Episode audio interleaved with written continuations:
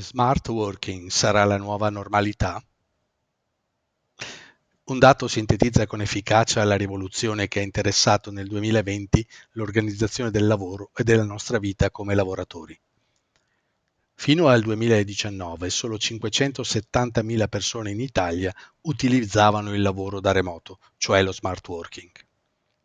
Nel corso del duemilaventi l'osservatorio smart working del Politecnico di Milano ha calcolato sei virgola cinquantotto milioni di lavoratori che hanno potuto usare questa modalità.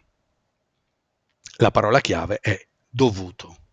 Infatti, questa soluzione, che è nata come opportunità offerta dalle aziende per rendere più flessibile il lavoro da parte di donne ed altri lavoratori con particolari esigenze, è diventato un obbligo al quale, nolenti o volenti, sia aziende che molti di noi come lavoratori hanno dovuto adattarsi. Questa nuova organizzazione del lavoro, che include sia il lavoro a distanza che le riunioni a distanza o videoconferenze che dir si voglia, ha avuto e avrà un grosso impatto su molti fronti, i più significativi dei quali io reputo essere i seguenti. Intanto, una nuova modalità di vita lavorativa e non solo, dei nuovi comportamenti che disegnano una nuova normalità, che ci offre delle opportunità ma racchiude anche dei rischi. Una organizzazione del lavoro che dal lato delle aziende offre sì molti vantaggi, ma presenta però anche qualche punto interrogativo. Tutto questo ha comportato un processo di digitalizzazione dei lavoratori e delle aziende che ha dato un forte impulso all'industria del settore, destinato a durare e a rafforzarsi. Come dice Juan Lennon, responsabile marketing di Extreme Network, azienda leader nelle soluzioni di rete, nel duemilaventuno la sfida per le aziende sarà quella di trovare un equilibrio fra la soddisfazione delle esigenze di normalità degli utenti e il rischio di un ritorno al vecchio modo di lavorare. E così le persone sono sempre più connesse digitalmente. Grazie allo smart working hanno trovato la possibilità di meglio conciliare i ritmi di lavoro con le esigenze familiari. Usano meno l'auto e i mezzi pubblici, che è un'alta fonte di stress, oltre che di impatto ambientale. Ma c'è un ma, anzi ci sono molti ma. Ci sono delle problematiche, soprattutto di carattere comportamentale e psicologico, che si sono evidenziate con l'uso massiccio del telelavoro a casa. Non si esce più per andare al lavoro. Spesso non ci si veste nemmeno e si tende a lavorare o in pigiama o in tuta. È quello che alcuni studiosi australiani hanno chiamato sindrome da pigiama. La mancanza di stimoli per vestirsi, per le donne anche di truccarsi, porta alla lunga ad una sorta di depressione da trascuratezza, che ha fra l'altro conseguenze anche sulla vita familiare e sul rapporto col partner.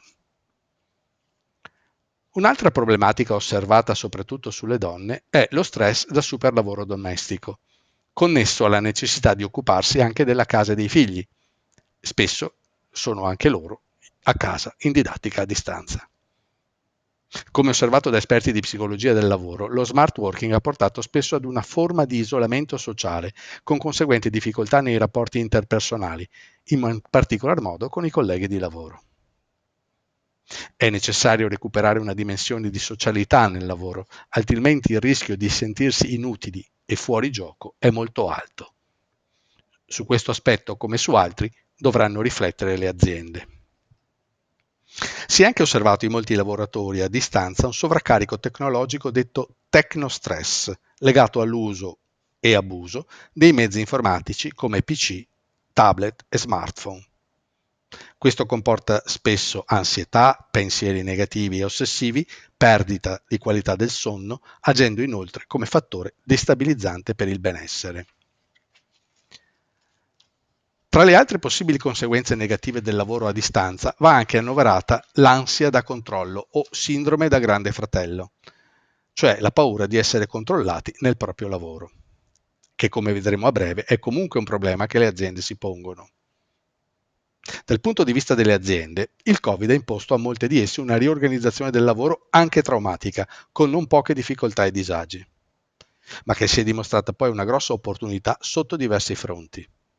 Non a caso, in un'indagine tra i direttori del personale, il settantaquattro per cento afferma che i vantaggi dello smart working superano di gran lunga gli svantaggi. Tra questi i più citati sono l'aumento della produttività e la riduzione dell'assenteismo. Come criticità viene segnalata la carenza di controllo sull'operato dei lavoratori, anche se i casi di abuso sono ridotti. In realtà, i cambiamenti introdotti nell'organizzazione del lavoro consentono tutta una serie di razionalizzazioni e riduzioni di costi. Tanto una riduzione di superfici per uffici e spazi comuni, quindi minori affitti. Una riduzione dei costi legati alla presenza e alla mobilità delle persone, quindi minori costi per straordinari, per le mense, per la mobilità, eccetera. Una riduzione dei costi di gestione, come ad esempio il riscaldamento, il condizionamento, la luce, le manutenzioni, eccetera.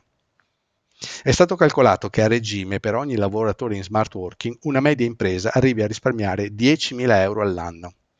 Se ragioniamo su un'azienda di cento dipendenti con il trenta per cento in smart working, fate un po' voi il conto dei risparmi. Si stima che alla fine dell'emergenza saranno cinque virgola trentacinque i, migliori, i lavoratori fissi a distanza con una media di due virgola sette giornate di smart working a settimana.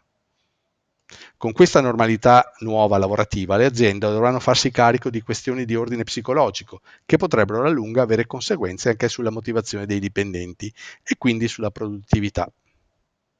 Abbiamo appena citato Uh, il problema della mancanza di relazioni sociali, del sovraccarico di lavoro, del tecnostress. Bisognerà trovare comunque momenti di condivisione e socialità, pena il decadimento della coesione dell'organizzazione. Dal punto di vista del mercato delle tecnologie, le nuove modalità di interazione tra persone ed aziende e tra collaboratori e professionisti hanno implicato investimenti sia da parte di aziende ed organizzazioni che da parte dei singoli. Sono letteralmente esplose le vendite di P C portatili nel duemilaventi, più trentadue per cento rispetto al duemiladiciannove. I tablet hanno avuto un incremento anche superiore, circa il quaranta per cento. Si sono sviluppate anche le connessioni in fibra, con la copertura che, stando al più grande operatore del settore, è arrivata al novanta per cento del territorio. Poi, sulla qualità di questa connessione, molti di noi avrebbero da dire.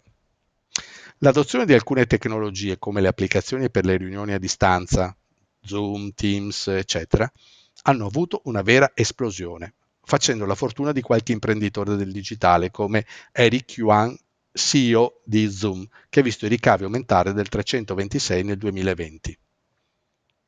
I servizi in cloud, ovvero residenti su server remoti e acquisiti a noleggio o gratuitamente, forniti alle aziende e ai privati, sono ormai diventati una regola. Entro il duemilaventidue, secondo il Gartner Group, il novanta per cento dei dati proverrà da servizi in cloud.